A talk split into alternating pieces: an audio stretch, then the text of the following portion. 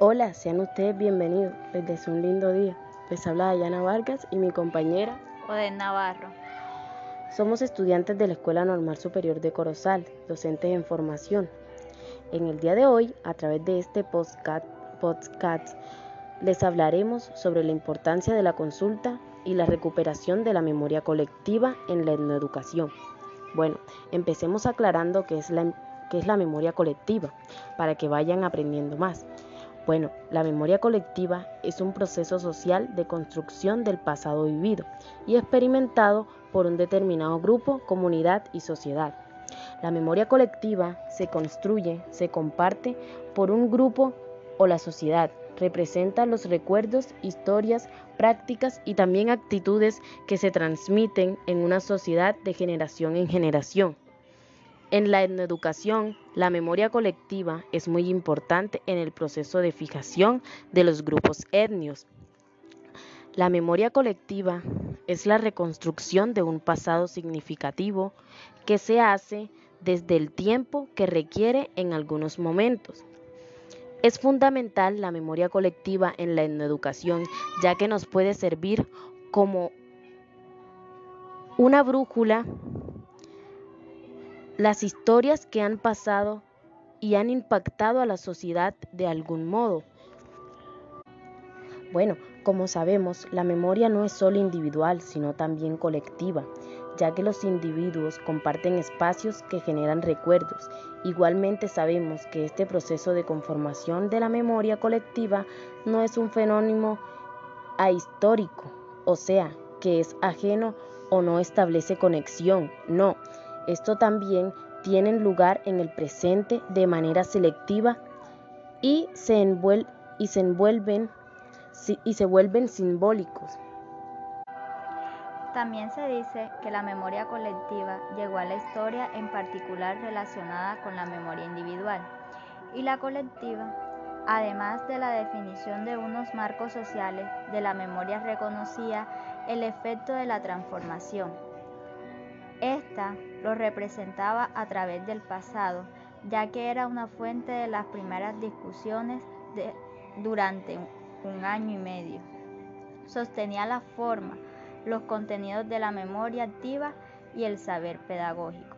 La memoria es un hecho, además es un proceso colectivo a través de la existencia de un lenguaje. Estos hacen que vuelvan al pasado de una manera colectiva, es decir, dotado de un sentido compartido entre los eventos que han constituido una entidad. La memoria histórica es una y se cierra con límites, que es un proceso de decantación social. Esto la ha puesto a la memoria colectiva, además de que es múltiple y se transforma a medida que es actualizada por los grupos que participan de ella, es decir, el pasado nunca es el mismo. En el orden de la memoria, según Legos, hace un reconocido por la memoria colectiva y define cinco modelos. El primero, denomina a la memoria étnica, esta reconoce en las sociedades sin escritura. El segundo, lo propone como el pasado de la oralidad a la escritura en el tránsito de la prehistoria a la antigüedad. El tercero, la memoria medieval, que corresponde al equilibrio entre lo oral y lo escrito. El cuarto, los, los progresos de la memoria escrita entre el siglo dieciséis y el siglo veinte. Y por último, el quinto y último, las notaciones contemporáneas de la memoria. ¿Cuál es la importancia de la memoria colectiva?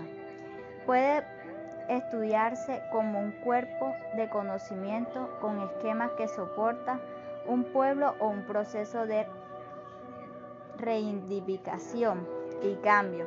La memoria colectiva probablemente impulsa la identidad del grupo y construye su discurso social y político, y además el estudio de cómo varios miembros del grupo recuerdan lo mismo los mismos sucesos de forma diferente puede ayudar a entender los factores psicológicos que intervienen en la creación de la memoria colectiva, así como su influencia de la dinámica dentro del grupo y los conflictos internos y externos.